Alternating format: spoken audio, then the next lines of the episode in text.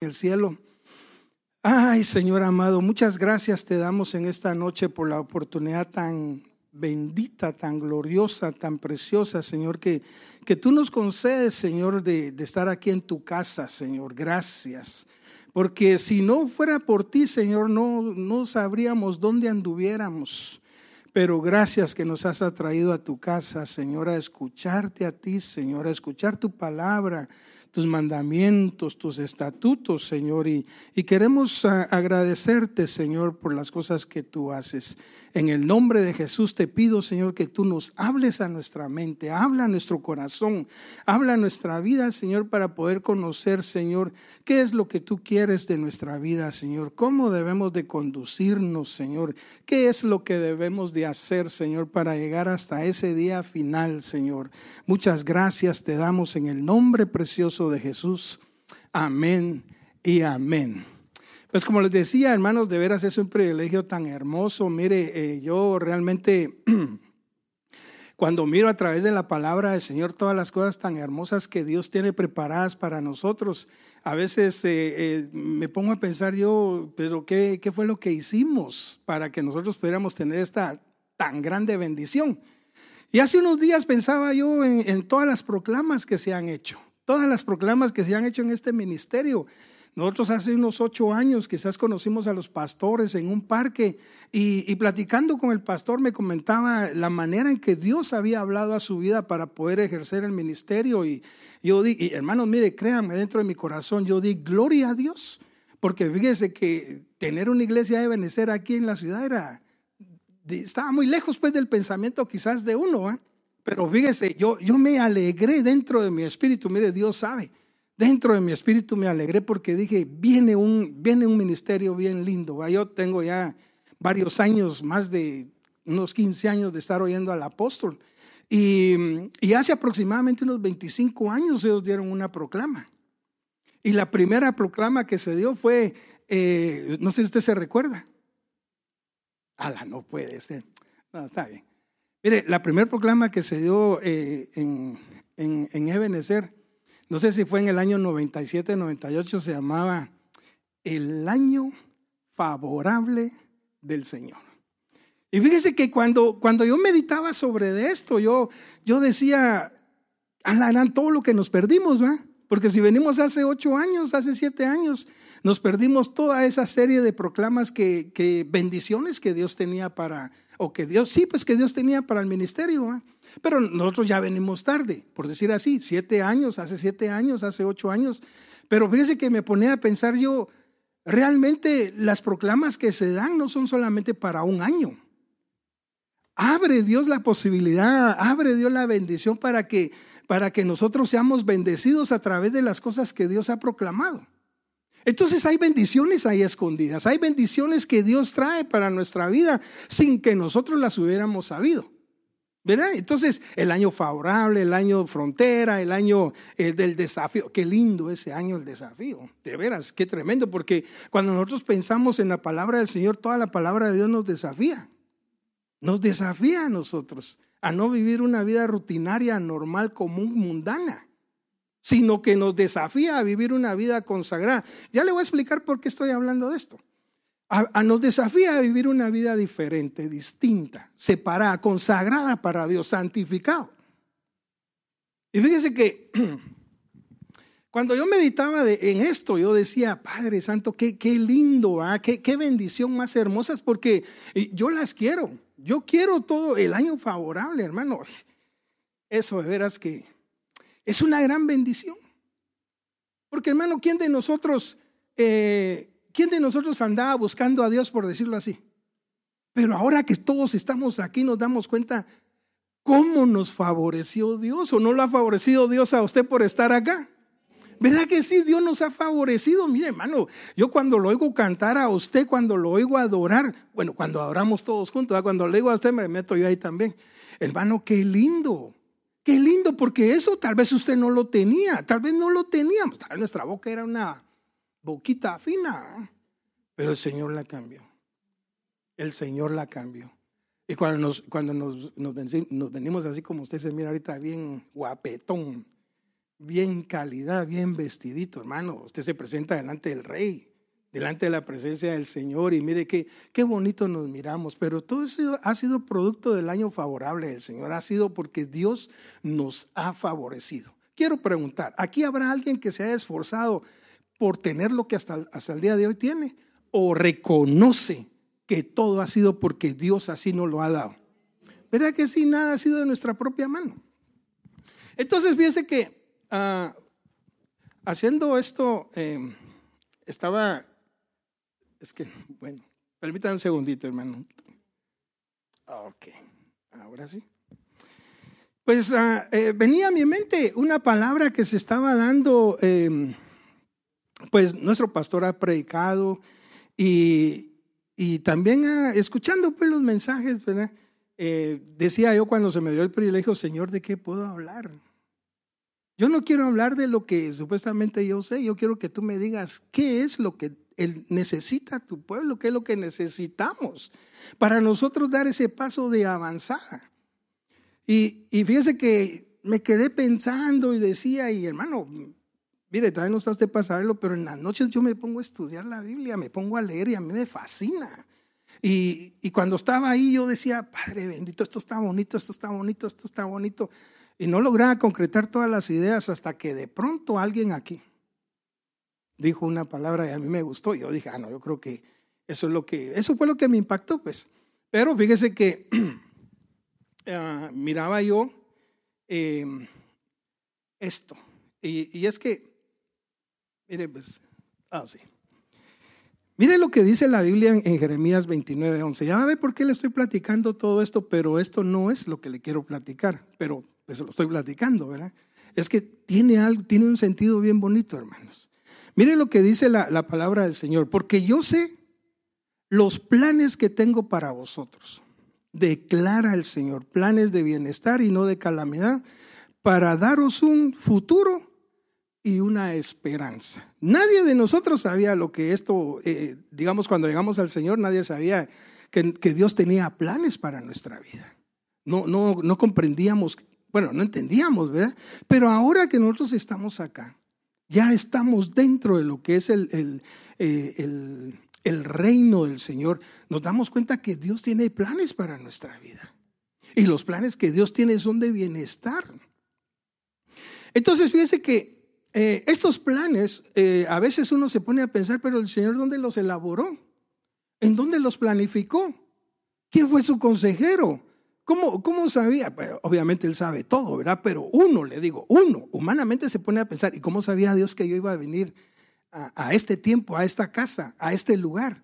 Y que Dios me iba a usar a mí. ¿Cuáles son los planes esos? Es que generalmente aquí el Señor dice, el Padre está hablando. Ya le voy a enseñar o le voy a explicar por medio de la palabra cómo es que el Padre habla de los planes, cómo es que el Hijo habla de los planes y cómo es que el Espíritu Santo habla de los, de los planes que tienen para nuestra vida, pero a veces no le prestamos el detalle o la atención acerca de esto. Y los planes que Dios tiene definitivamente son buenísimos. ¿Verdad? Entonces, mire, fíjese, estos planes, como le digo, uno lo piensa y uno dice, pero ¿y en dónde se elaboraron? ¿En dónde? Aquí yo he oído que hay, hay hermanos jóvenes que Dios les ha dado cantos. Y, uno, y yo cuando lo oigo digo, ala, pero no, no sé si recuerdo que alguien me dijo que Mecha había hecho un canto, ¿verdad? Sí, así era.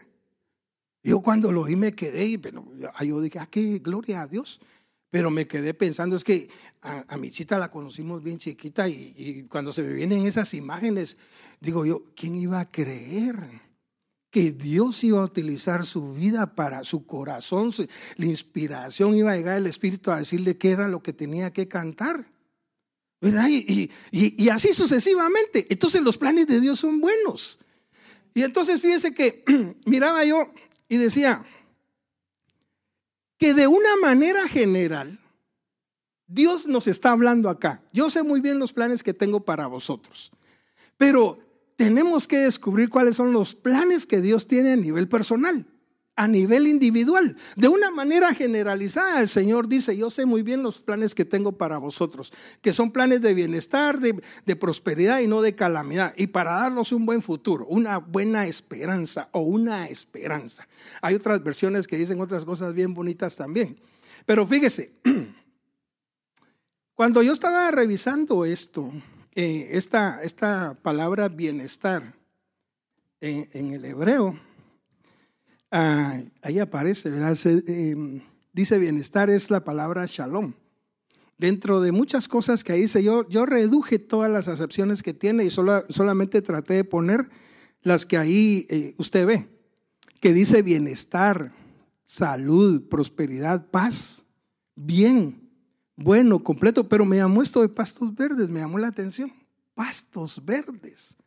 Y cuando nosotros pensamos en pastos verdes, rápidamente se nos va de nuestro pensamiento al Salmo 23. Verá, Jehová es mi pastor y nada me faltará y en delicados pastos. Y mira aquí dice, pasto delicado. Los planes que Dios tiene para nosotros es darnos pasto delicado. En una oportunidad, eh, bueno, Usted sabe cómo se instaló la Santa Cena. Estaba el Señor celebrando la última Pascua y de pronto estaba sentado con sus discípulos y al terminar la Pascua, al terminar de comer la Pascua, el Señor toma pan. Y cuando toma pan lo parte. Ojo con esto, lo parte y da gracias a Dios. Dice la Biblia, y dando gracias lo partió. Y, lo da a sus discípulos diciendo, este es, este es mi cuerpo que por vosotros es partido. Pero digo yo, a ver, el Señor sabía lo que estaba haciendo, ¿sí o no? El Señor sabía que estaba instalando un, un nuevo pacto, pero, pero era necesario que se los dijera a sus discípulos. Vea esto pues, ¿cómo una persona sabe que va a ir a hacer algo? Le va a ocurrir algo, ir a poner su vida, pero antes de poner su vida da gracias a Dios por esa oportunidad. Yo creo que si el Señor le dijera a uno, si le dijera a uno el Señor, mira, vas a vas a morir de esta enfermedad o te va a acontecer esta otra enfermedad, tipo Job. Que Job no sabía qué era lo que le iba a acontecer, pero si él hubiera sabido, digo yo, no, pienso que tal vez sería difícil decirle, gracias Señor por lo que me va a venir, por la calamidad que me va a llegar. Va a ser muy difícil, pero el Señor partiendo el pan dio gracias. Y después de haber dado gracias, lo, dio a sus discípulos diciendo, comed porque este, este, este cuerpo va a ser partido por causa vuestra. Y de pronto agarra la copa y dice que dando gracias a Dios, dijo, este es el, bueno, tomó la copa y dijo, tomad y bebed todos de ella, porque este es el nuevo pacto en mi sangre. Pero mire, a lo que lo quiero llevar es de que ese pasto delicado es el mismo Señor Jesús. Acuérdese que la Biblia dice que Él se declaró a sí mismo, yo soy el pan vivo que descendió del cielo. ¿Sí se acuerda? Yo soy el pan vivo que descendió del cielo. Ahora ese pan nos lo están dando a nosotros. Yo le enseñaba a los hermanos en, doctrina básica eh, cuando estábamos ah, viendo el tema de la Santa Cena tan lindo, tan precioso. Hermanos, posiblemente y digo posiblemente por lo que la Biblia deja ver más adelante. Pero posiblemente somos la única creación que se le dio a comer cordero y a beber sangre. Bueno, a beber el fruto de la vida. Y hermano, mire, con todo respeto, va, a los hermanos, con todo respeto, pero, pero realmente mire, a, a Israel le dieron a comer maná pan de ángeles, pan de príncipes, les dieron a comer el pan del cielo. Pan del cielo. Y les dieron a beber de la roca que era Cristo, era el agua. Pero a nosotros nos dieron el verdadero pan. Y se acuerda que Jesús dijo, bueno, eh, Moisés les dio el, el Señor les dio el pan del cielo, pero realmente era maná. Entonces, nosotros tan privilegiados, a ver, ¿no es un plan precioso de parte de Dios? No es un plan, eh, nice iba a decir, no es un plan bien lindo, hermano. Pero estábamos ajenos a eso. Pero fíjese que esto tiene su, como dijera en inglés, su tricky, su cosita es así, ¿verdad? Pero fíjese, acuérdese que la palabra del Señor no se resta, sino se suma. La Biblia dice que la suma de tu palabra es verdad. Sí, ¿verdad? Estamos de acuerdo. Entonces, fíjese, me, me llamaba la atención ese, ese, ese, ese, eso que está marcado o remarcado en verde porque dice pasto delicado. Y como le repito, nos lleva a la mente al Salmo 23, ¿va? Que dice ahí, eh, eh, me, pastorearán Jehová de mi pastor nada me faltará y en delicados pastos me hará descansar. Pasto de reposo, pasto de paz. Ay, Dios mío. Bueno, entonces, pero también mire, en este mismo pasaje eh, que le leía de, de Jeremías 29, dice no de calamidad. Pero fíjese esa palabra calamidad, ¿cómo la pone? Deje ver. Sí se ve ahí, ¿verdad? Ok, calamidad. Dice que dentro de muchas cosas que ahí aparecen que son buenas, le cuento que son buenas, le cuento que son buenas, aparece la palabra aflicción. Una de las cosas que quiere decir es aflicción. Entonces, hermano, eh, como le repetía, como le repito, ¿se acuerda que le comentaba lo de Job? Job fue un hombre, dice la Biblia que era perfecto, era recto, temeroso y apartado del mal. Pero le vino algo. Pregunto yo, ¿se merecía eso él? Fíjese que haciendo la, digamos, la, la, em, la, comparación entre Abraham y Job, la Biblia dice que, que Job era perfecto. Y Abraham no, Abraham le dijeron, anda delante de mí y sé perfecto. Pero Abraham no le vino lo que le vino a Job. Pero la aflicción que le vino a Job, él reconoció, algo le faltaba. Pero fíjese, la aflicción que le vino a Job fue esa. Una aflicción hacia su vida y él mismo reconoce y dice, no recibiremos solamente el bien del Señor y el mal no. Pero ese mal que le vino a él no era para destrucción. No era para destruirlo, sino que era para procesarlo para que llegara a alcanzar lo que le hacía falta, y era ver al Señor, porque ya ve que de último dice, de antes de oídas te había oído, ya, pero ahora mis ojos te ven. Pero fíjese, esa palabra de aflicción, em, eh, digo, esa palabra que dice calamidad, dice también que, que quiere decir aflicción, agravio, calamidad, difícil, terrible penoso, injusto, doloroso.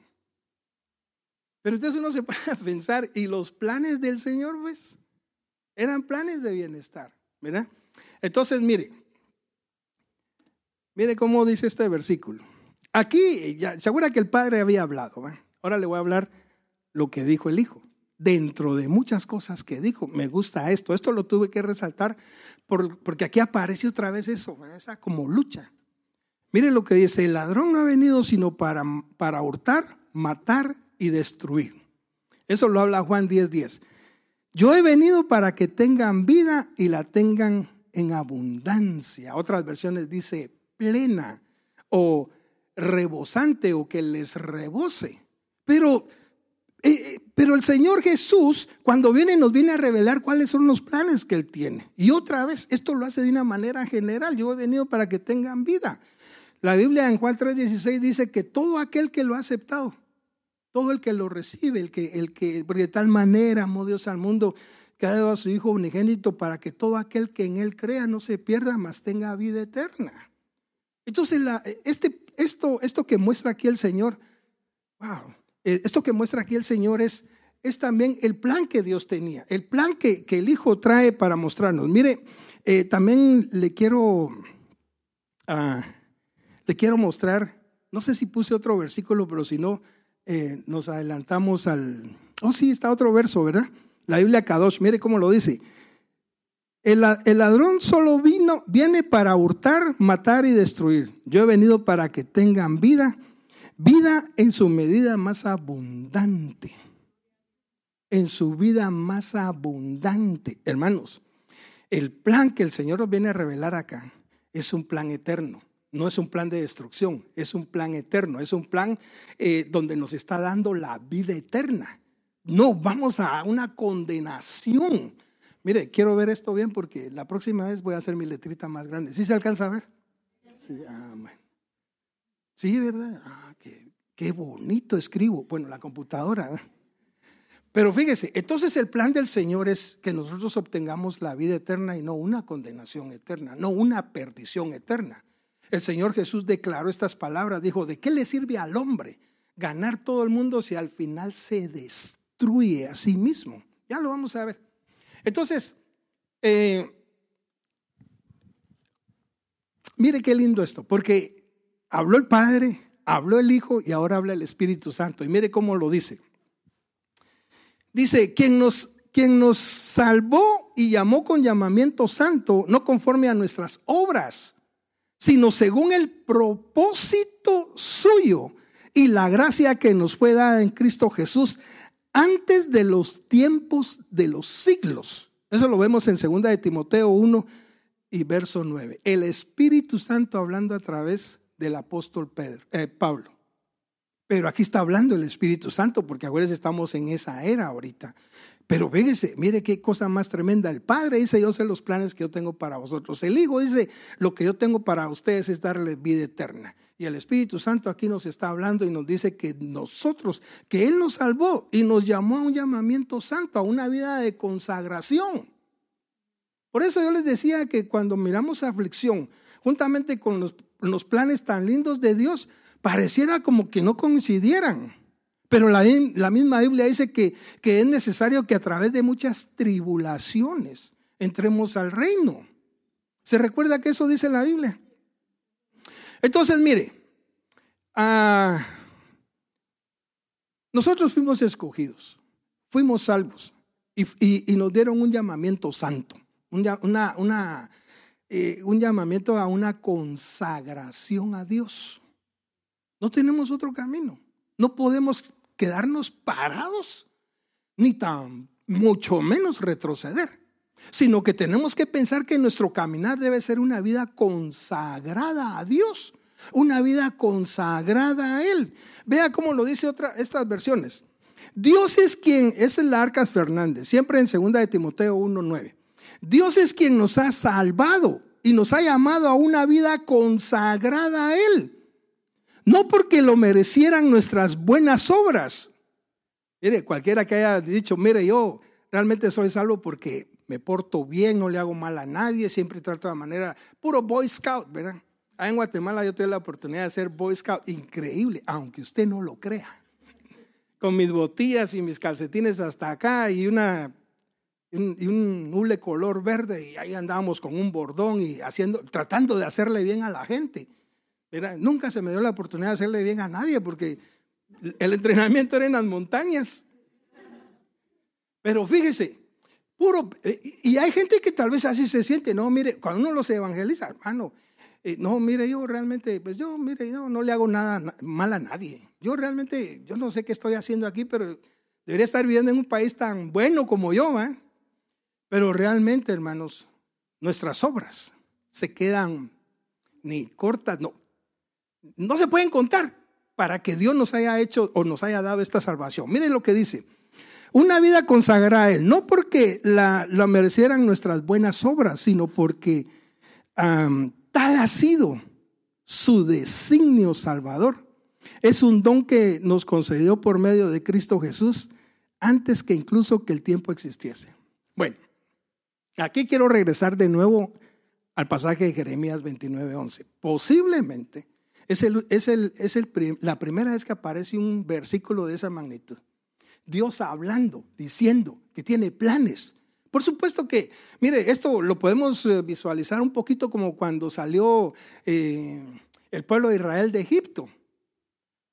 Y, y, cuando salieron, van a ir a la tierra prometida, no sé si sabían que tenían que cruzar un desierto. Y el desierto es cardíaco porque ahí habían hasta serpientes, había sed, había calor, había eh, necesidad de hambre y, muchas otras cosas que el pueblo pasó.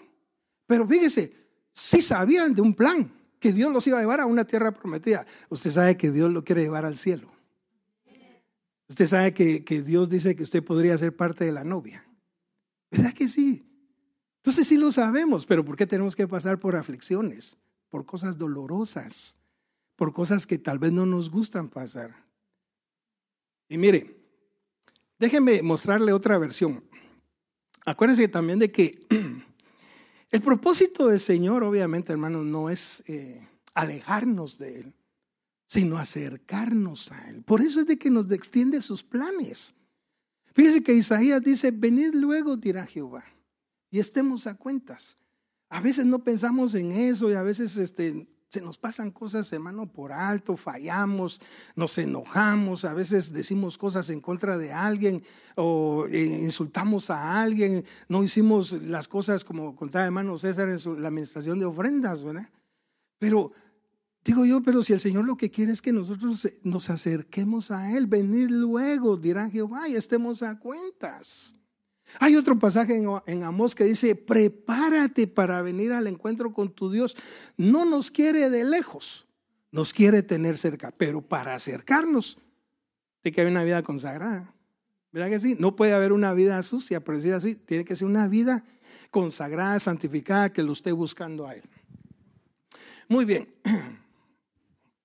Mire lo que yo creo que puse otra versión y esa versión sí me impactó demasiado. Hermano. Me gustó tanto porque es el código real. Por lo que aparece ahí, ¿verdad? mire, perdone, pero yo me emociono. Dice, ¿quién nos salvó y llamó con sagrado llamamiento? Vea, eh, recuérdese, el Espíritu Santo está, está explicándonos los planes que Dios tiene para. Ya corrió demasiado el tiempo. No conforme a nuestras, a nuestras obras, sino, sino según el propósito suyo. Oiga bien, sino el, según el propósito suyo. Ay, usted no quisiera saber cuál es el propósito de Dios para su vida. ¿Verdad que sí? Mire, a veces yo ya he oído muchas cosas muy lindas, hermano. Aquí, aquí, yo cuando alguien está testificando, usted me ve con la, con la, con la cabecita agachada, pero me estoy dando unas cosas. Em, nuestro pastor siempre ha contado de la idea de Andreita, ay, perdone que la saque, pero eh, decía que no se le quedaban los colores. Yo no sé si todavía lo sabe. No, ya a estas alturas, sí. Pero mire el, milagrazo de Dios. Y Dios así ha sido con cada uno de nosotros. Yo le aseguro que usted tiene algo que decir de Dios. Amén. Bueno, yo tengo mucho que decir de Dios. Yo no era lo que usted ve aquí. Yo era algo diferente. La que sí me conoce es Sandra, porque ella, ahí como se la mira, pero... Yo no sé qué andaba haciendo fuera de la iglesia, pero me encontró. Sí. Pero mire, tan, tan, tan lindo Dios porque Dios es Dios de oportunidades. Ay, Dios. Dios va a hacer cosas grandes y hermosas con cada uno de nosotros. Cosas que nosotros no esperamos, hermano. Cosas que de veras nosotros no esperamos. Dios va a hacer su obra preciosa en nosotros, pero eso lo tenemos que descubrir. Pues mire cómo dice esta versión tan linda sino según el propósito suyo y la gracia que nos ha sido dada en Mashiach Yeshua antes de los tiempos de la creación de los mundos superiores. Dios ya tenía en planes nuestras vidas. Ya sabía lo que íbamos a hacer. Pero obviamente, acuérdense lo que dice Efesios 4, eh, 24, hermana Ileana, ella nos, nos compartía ese verso tan lindo, que dice el Señor, que Dios preparó obras de antemano para que anduviésemos en ellas. Plan de Dios, plan perfecto de Dios. Entonces, hermanos, ah, esto, esto de veras es muy lindo, muy hermoso. Mire, lo que, ya ve todo lo que le platiqué de los planes del Señor y, y hay cosas que nosotros tenemos que buscar para lograr concibir los planes que Dios tiene para nuestra vida. Entonces yo a este, a este tema le puse, toma tu cruz y sígueme. Esto no, no lo dije yo, lo dijo el Señor, ¿verdad? Entonces esto, eh, déjeme yo creo que, ahí está. Mire, yo le pregunto a usted, ¿qué piensa usted de este pasaje o de esta expresión? Toma tu cruz cada día y sigue. Mire, mucha gente tiene por cruz una carga, por cruz a la esposa, por cruz al esposo, por cruz una situación difícil. Pues realmente eso no fue lo que quiso decir Jesús. Porque mire, si usted está sufriendo, bueno, usted no, primeramente Dios no, ¿verdad? Pero aquellos que me escuchan, me ven ahí en, en esos aparatitos. Si usted, su, su esposa es una carga, ¿quién lo mandó a escogerla? No. Pero mire, eso no fue lo que quiso, lo que quiso decir el Señor. Al decir, toma tu cruz cada día y sígueme. Mire este pasaje cómo lo menciona. Ah, Lucas capítulo 9, verso 23, 24 y 25. Y decía a todos, si alguno quiere venir en pos de mí, niéguese a sí mismo, tome su cruz cada día y sígame. Porque todo el que quiere salvar su vida, todo el que quiere salvar su vida la perderá y todo el que la pierda, el que pierda su vida por causa de mí, éste la salvará. Pues, ¿qué aprovecha al hombre si gana todo el mundo? Mire lo que dice. Y se destruye a sí mismo. Por supuesto que hay otra palabra que dice, o se pierde. Pero me gusta esa expresión, se destruye a sí mismo. Destruirse a uno mismo, perdón hermanos, es buscar las cosas del mundo. Destruirse a uno mismo es buscar las cosas perecederas. El mismo Señor dijo, trabajen por, por la comida que a vida eterna permanece. Entonces, hermano, Posiblemente nuestra mirada se ha desviado, posiblemente nuestro corazón se ha ido en pos de otras cosas, en, pos de vanidades, en pos de, de, deseos. No es malo tener deseos, pero tal vez se ha ido en pos de, de, situaciones que de veras no conviene a santos, que no nos llevan a esa vida consagrada a la cual el Señor nos llamó. Él nos hizo un llamamiento santo, un llamamiento para que viviéramos una vida consagrada a Él. A veces nuestros anhelos están torcidos. Así dice la Biblia. Nuestros deseos son deseos que no son, eh, por decirlo así, compatibles con, los planes o los propósitos de Dios. Porque mire, hermano, mire lo que dice aquí. Dice, ¿de qué le sirve al hombre si gana todo el mundo y se destruye? Destruyere a sí mismo o se destruye a sí mismo o se pierde. Entonces, hermanos, mire, cuando nosotros analizamos este pasaje, aquí contiene una gran cantidad de información tan linda, tan preciosa, pero es una gran cantidad. Fíjese bien. Usted sabe que el Señor Jesús durante su ministerio, déjeme tomar un poquito de agua.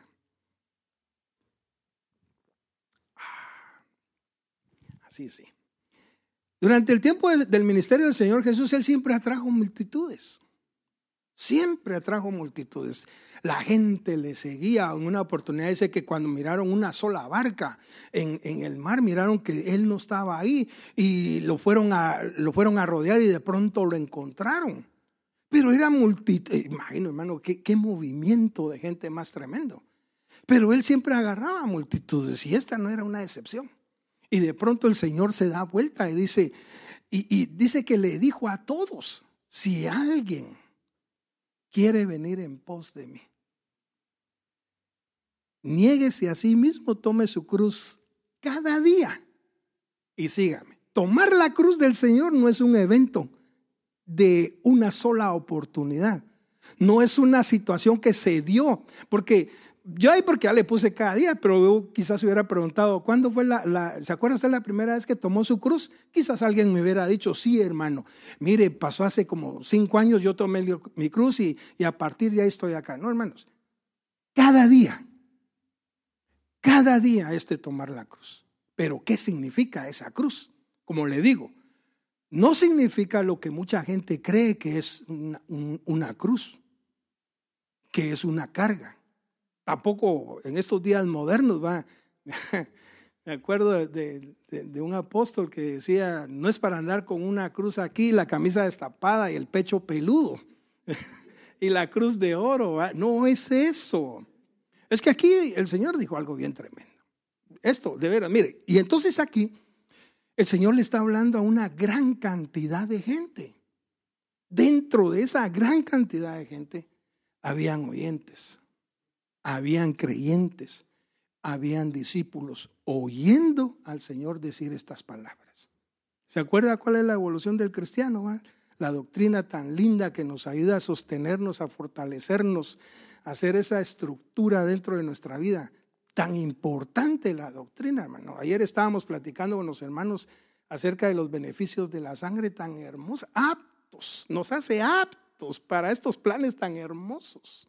Entonces, hermanos, seguir al Señor significa negarse a uno mismo, entregar mis planes, entregar mis propósitos. Mire, a, ver, se lo voy a poner en otras versiones, creo que lo, puse. Mire cómo dice ah, específicamente ese, ese verso, que yo creo que era el verso 23, ¿verdad? Mire que dice que tiene que olvidarse de hacer lo que quiere, lo que quiera. Se tiene que olvidar de hacer lo que quiera tiene que estar siempre dispuesto a morir y hacer lo que yo mando. ¿Se da cuenta de lo que significa tomar la cruz? Negarse a sí mismo. Mire, nosotros eh, realmente cuando dice ahí la Biblia que tome su cruz cada día, nosotros entendemos lo que el Señor quiso enseñar cuando le dijeron sus discípulos, enséñanos a orar, Señor. Y él les dijo, cuando ustedes oren, orarán así, Padre nuestro que estás en el cielo, el pan nuestro de cada día. Usted no pide el pan para la semana o para el mes o para el año. O yo el día de la proclama pido para todo el año. No, hermanos, cada día. Porque eh, si usted lo pide para el día de la proclama para todo el año, usted solo una vez al año ora, ¿verdad? Y la Biblia dice que cuando vosotros oréis, oraréis así. Dame el pan diario. Nosotros eh, tenemos la bendición, la fortuna de trabajar con hermano Gilberto, con hermano Martín. Y cuando nos vamos a comer un pan, yo los oigo a ellos orar. Y yo también oro. Y, siempre oramos y decimos, Señor, de lo recibido de tu mano es que nosotros comemos. De lo recibido de tu mano es que nosotros podemos deleitarnos. De lo recibido de tu mano es que nosotros obtenemos todo. Porque nuestras capacidades, amén, lo podríamos hacer.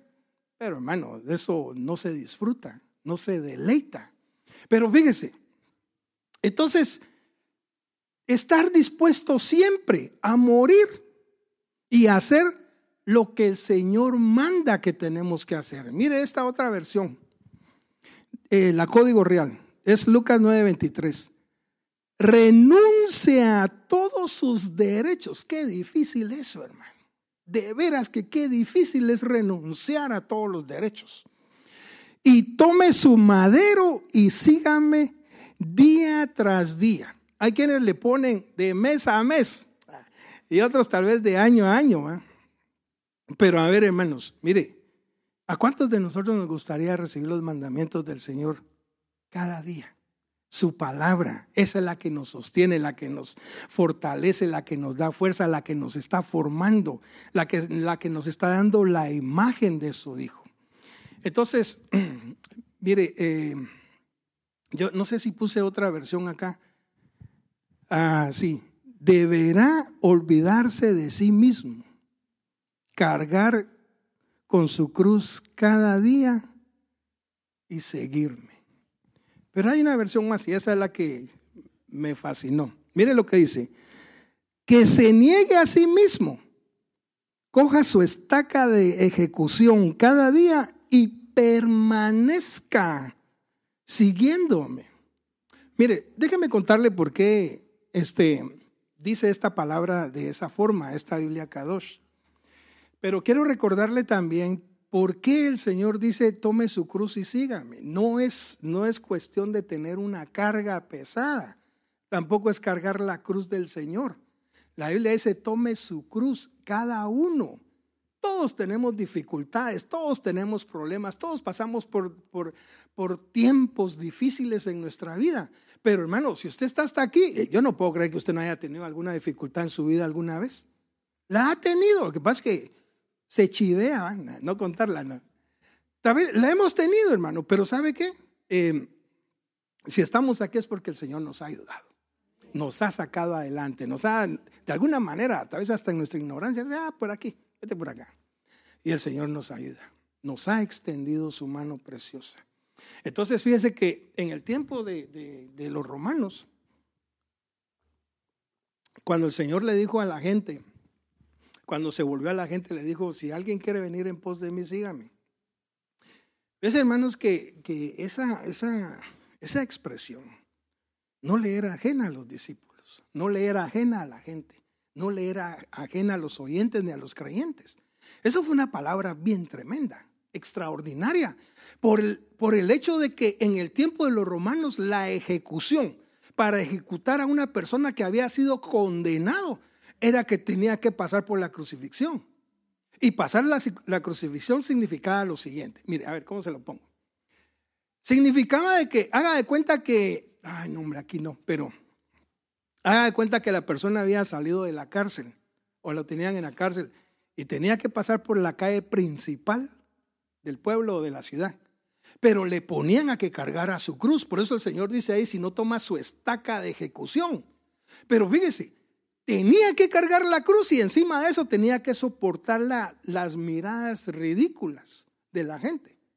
Miradas que no tenían compasión, porque todo mundo sabía que era una persona que era condenada y que tenía que morir crucificada. Entonces, para mí el Señor no, eh, la gente no, no estaba ajena de lo que el Señor estaba diciendo cuando decía que tomen su cruz. Y en esta versión específicamente dice que coja su estaca de ejecución cada día y permanezca siguiéndome. Todos los días nosotros, decía el apóstol Pablo, yo todos los días estoy crucificado. Todos los días tenemos que eh, tomar nuestra carga, tomar nuestra cruz con lo que el Señor nos ha dado y caminar hacia adelante, permanecer en Él. Entonces, Fíjese, tenía que experimentar, digamos, la burla, el escarnio, la, la eh, ¿qué podré decirle yo? Porque era una persona condenable. Era una persona que, qué tremendo eso, Se recuerda usted como el caso de, de Urias. Él no era una persona que había sido condenado, pero en su mano llevaba su, ejecución, porque en la mano llevaba la carta que le decía al general que estaba enfrente, ponme a Urias al frente de la batalla. Ese mi valiente sí pero llevaba su ejecución en mano. El Señor aquí dice, si alguien quiere venir en pos de mí, tome su cruz cada día. Mire, hoy las congregaciones están llenas de gente, llenas de gente, y lamentablemente, gente sin compromiso. Les gusta seguir al Señor porque les gusta un predicador, les gusta la exposición de la palabra, les gustan los cantos de alabanza, se duermen en adoración, pero bueno, esas son otras cosas. Y, pero están llenas las iglesias, gente sin compromiso. Y por eso le digo, esta es una palabra bien tremenda, porque el Señor quiere que nosotros, hermanos, los que, los que hemos llegado a entender qué es tomar la cruz. A veces pasamos situaciones, como le repito, difíciles, pero hermano, a veces hasta humillantes. ¿Se imagina el Señor lo que les estaba diciendo a ellos? Y podrá usted dramatizar un poquito en su mente la manera en que el Señor tuvo que llevar la cruz y ser ejecutado. Hermano, la Biblia dice que a él le, mire, yo envidio, nah, le envidia de la buena a, José Daniel por la barba. Yo nunca la tuve así, pues me salía así toda torcida, hermano. Pero, ¿qué es que le arranquen a uno sus barbas? Al Señor dice que le arrancaron sus barbas. Hermano, qué tremendo va a ser eso.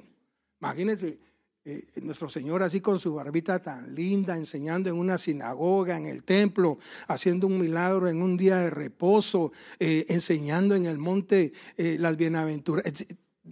Bello, lindo y, y, bien, bien acá pues. Pero mire, le arrancaron sus barbas. La Biblia dice que no quedó parecer en él, según Isaías 53. No quedó parecer en él. ¿Cómo habría sido, hermano, su cara tan hinchada, por decirlo de esa manera? Y encima de eso, tener que llevar la cruz por todo el, camino de la, ¿cómo le llaman? El, camino de la vía dolorosa, dicen ahora. Pero llevar la carga, hermano, y soportar, hermano, las injurias, los maltratos, las miradas de la gente que, que lo veía pasar con su, con su instrumento de ejecución, donde él iba a ser crucificado. Pues es que mire, eh, le digo yo, yo creo que la gente no estaba ajena a esta palabra. Entonces fue dura, dura pero desafiante. Igual que hoy en día. Cuando se hace un llamado, hermanos, mire, eh, vivamos una vida santa, consagrada, partémonos. Hermano, qué difícil. porque es muy poca la gente que se compromete con Dios. Es muy poca. Entonces,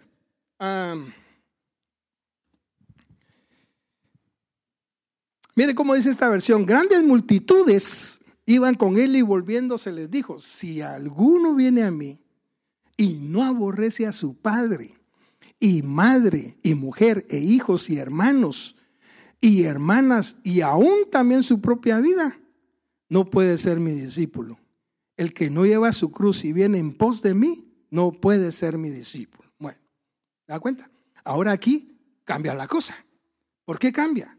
Porque aquí el Señor dice, el que no aborrece, pareciera como que tendríamos que odiar a nuestros padres, hermanos, hijos. No, el que no ama más.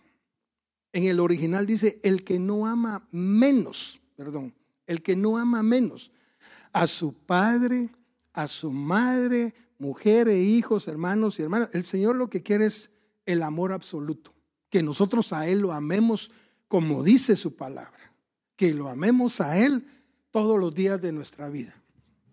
Entonces, hermanos, eh, a ver, déjenme ver qué... Viste que dice la Biblia que el, que aún no estima o el que todavía estima su propia vida más que la vida del Señor, dice no puede ser mi discípulo.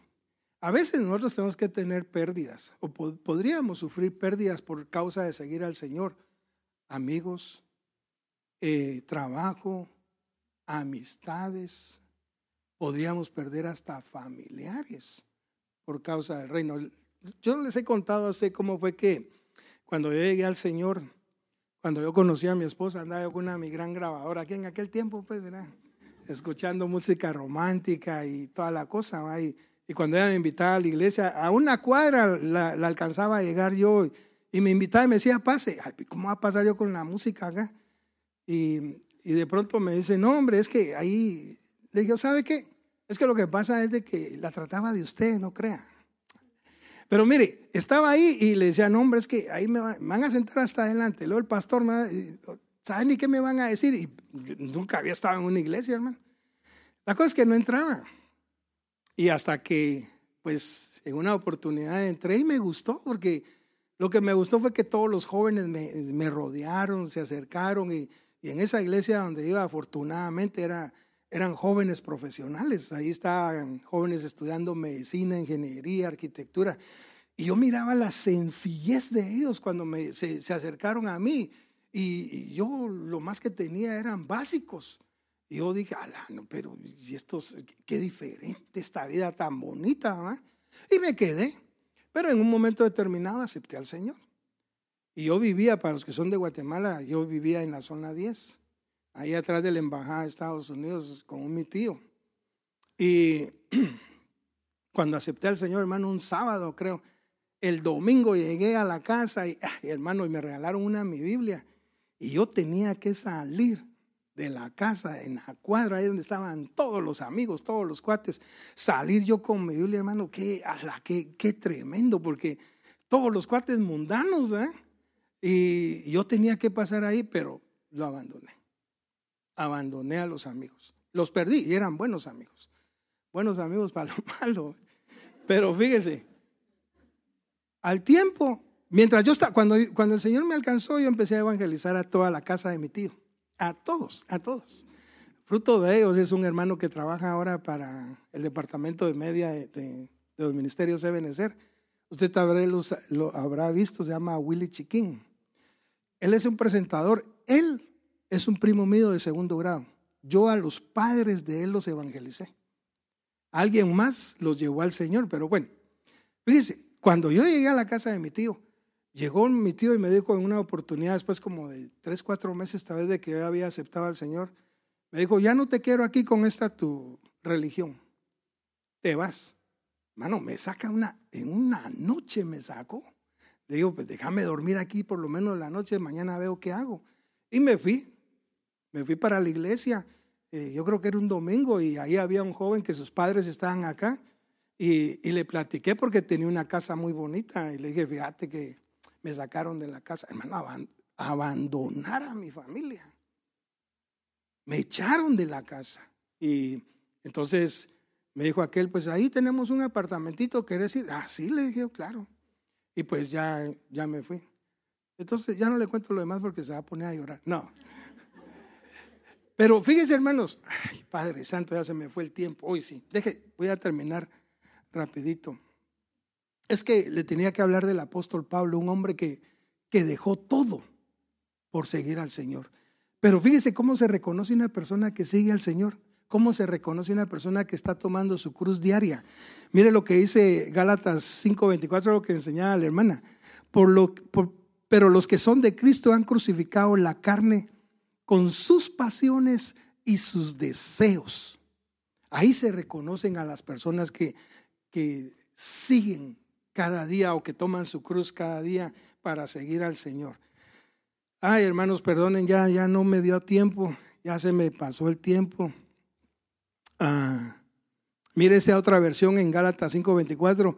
Y no en vano los que pertenecen a Cristo Jesús han crucificado lo que en ellos hay de bajos instintos y junto con sus pasiones y apetencias. Deje ver, yo creo que hay otra versión. Esta dice, y los que son de Cristo Jesús han crucificado ya la naturaleza del hombre pecador, junto con sus pasiones y malos deseos. Mire lo que dice aquí. Al hombre pecador ya lo crucificaron en la cruz, juntamente con sus pasiones y malos deseos. Las pasiones son buenas, los deseos también son buenos, pero cuando se hace en el Señor, no cuando se hace en la carne con este hombre pecador. Porque cuando se hace con el hombre pecador, las pasiones son malas, desordenadas. Y los deseos también, en cambio, cuando se hace en el Señor, las pasiones son controladas y los deseos. No dice la Biblia, pues deleítate a sí mismo en el Señor y Él concederá los deseos de tu corazón. Pero cuando estamos actuando en la carne, nuestras pasiones son descontroladas, no las podemos contener. Nos descontrolan, porque tenemos pasiones de mano que de veras que, que, como que nuestros ojos se volvieron al mundo y queremos lo que aquella persona tiene, o quizás el patrón o la patrona, o lo que miramos en las amistades que no son cristianas, cómo se visten, etcétera. Queremos eso, pero nuestras pasiones están desordenadas en vez de tener pasiones buenas de parte del Señor. Pero mire, ya, ya, sí, ya, hoy sí ya no, ya no sigo más, hermano. Tengo, tengo más que, decir, tenía que hablar de Noé, de de Enoch, gente que dejó su vida por seguir al Señor. Pero mire el apóstol Pablo en Filipenses capítulo 3, cuando él, habla, dice, ¿alguien tiene de qué gloriarse en la carne? Yo más, yo más, circuncidado al octavo día, del linaje de Israel, de la tribu de Benjamín, hebreo de hebreos. Alguien decía ebrios de ebrios, ah, ese era bolo. hebreo de hebreos, en cuanto a la ley fariseo, en cuanto a la justicia que es por la ley, irreprensible. En cuanto al celo, perseguidor de la iglesia. Pero cuántas cosas eran para mí ganancia, porque de veras esos títulos, hermano, Pablo era un hombre poderoso, era un hombre que tenía poder para ir a meterse con los gobernantes, obtener cartas de tal manera para poder perseguir a, los, a la iglesia del Señor. Pero fíjese, ¿cuántas cosas eran para mí ganancia? Dice Pablo. Deje ver, yo creo que aquí lo anoté, solo que lo voy a pasar rápido porque... ah, sí. Mire ese verso 6. Ah, bueno, ya no le voy a hablar de lo que dice otras versiones, pero mire lo que dice, pero cuántas cosas eran para mí ganancia, eh, las he estimado como pérdidas por amor de Cristo.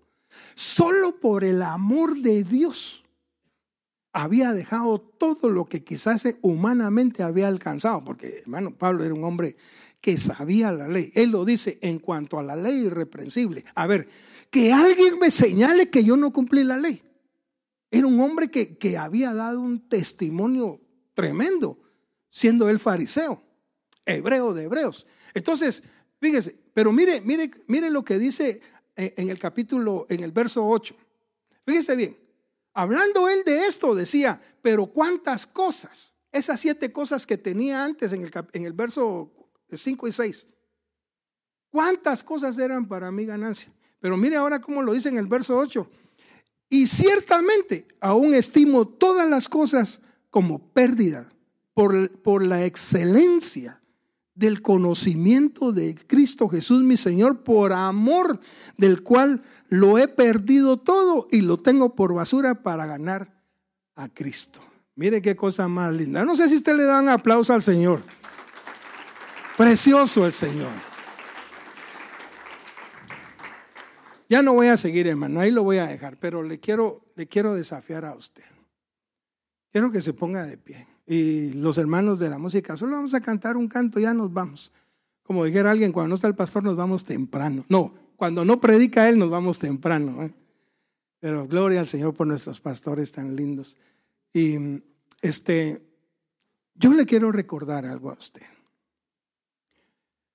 Como le decía hace un rato, las iglesias están llenas de gente que no quieren compromiso con el Señor no quieren compromiso con el Señor.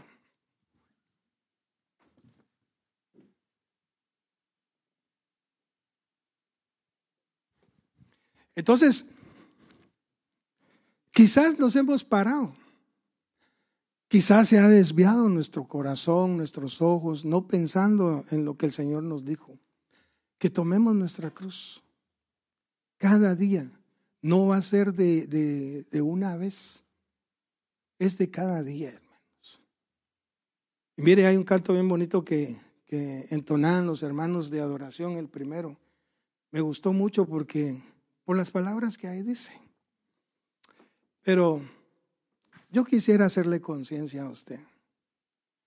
Seguir al Señor no hay pérdida. Seguir al Señor hay ganancia. Seguir al Señor es lo óptimo que podríamos hacer nosotros. ¿De qué nos sirve, hermanos, vivir tal vez una vida religiosa cuando podríamos vivir una vida abundante en el Señor? No vivir una vida monótona, sino vivir una vida llena de, de, de, preciosas obras que el Señor tiene preparadas para nosotros. El salmista decía, enséñame tus caminos para yo andar en ellos para que no se desvíe mi corazón. Es importante que nosotros le digamos al Señor, Señor, enséñame. Porque esa es la manera en que nosotros vamos a crecer. Esa es la manera en que nosotros vamos a crecer en el Señor. El hombre interior crece, pero el hombre viejo va disminuyendo. A ver, cierre sus ojitos y cantemos ese canto. Levante sus manos si usted quiere al Señor y en su corazón medite. Medite estas palabras tan preciosas. Yo quiero más de ti. Sí, Señor.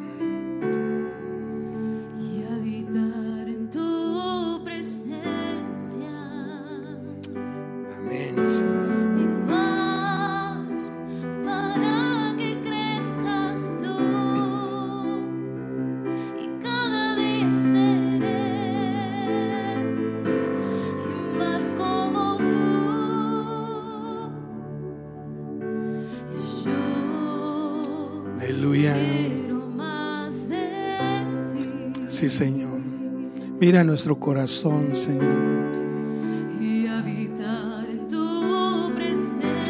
Ese es nuestro propósito, Señor. Escucha nuestros labios.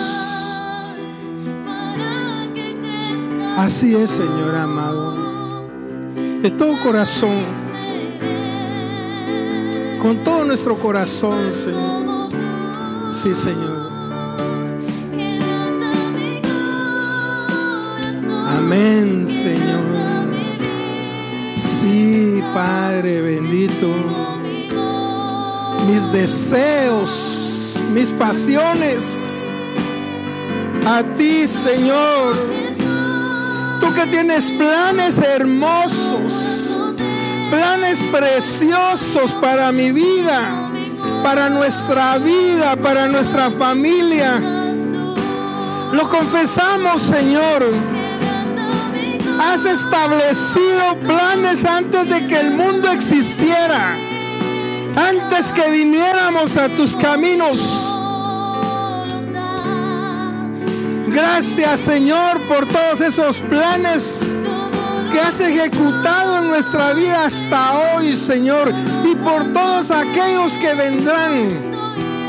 Agradecemos, Señor bendito. Señor. Amén, Señor. Toca mi interior. Toca mi vida, Señor, mi mente. Quiero pensar lo tuyo, Señor. Oh, pon tus caminos delante de mí, Señor amado. No quiero desviarme de tus propósitos en estos tiempos tan difíciles, Señor, tan complicados, Padre.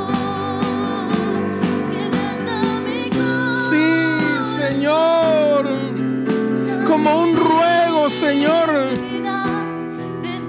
Aunque esté viviendo tiempos difíciles, tiempos complicados a nivel personal, sé que ahí estás tú, Señor. Sé que está dentro de tus planes, Padre.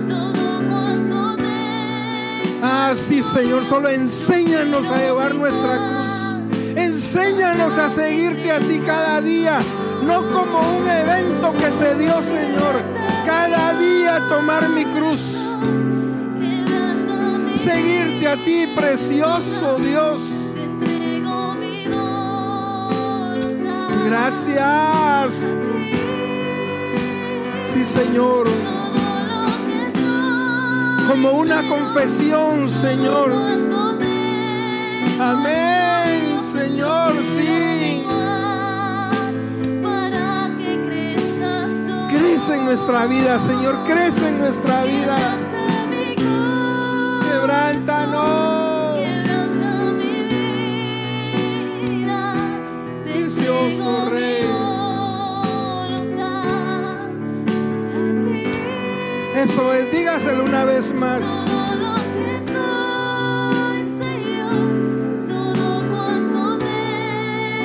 Sí, como una declaración de fe.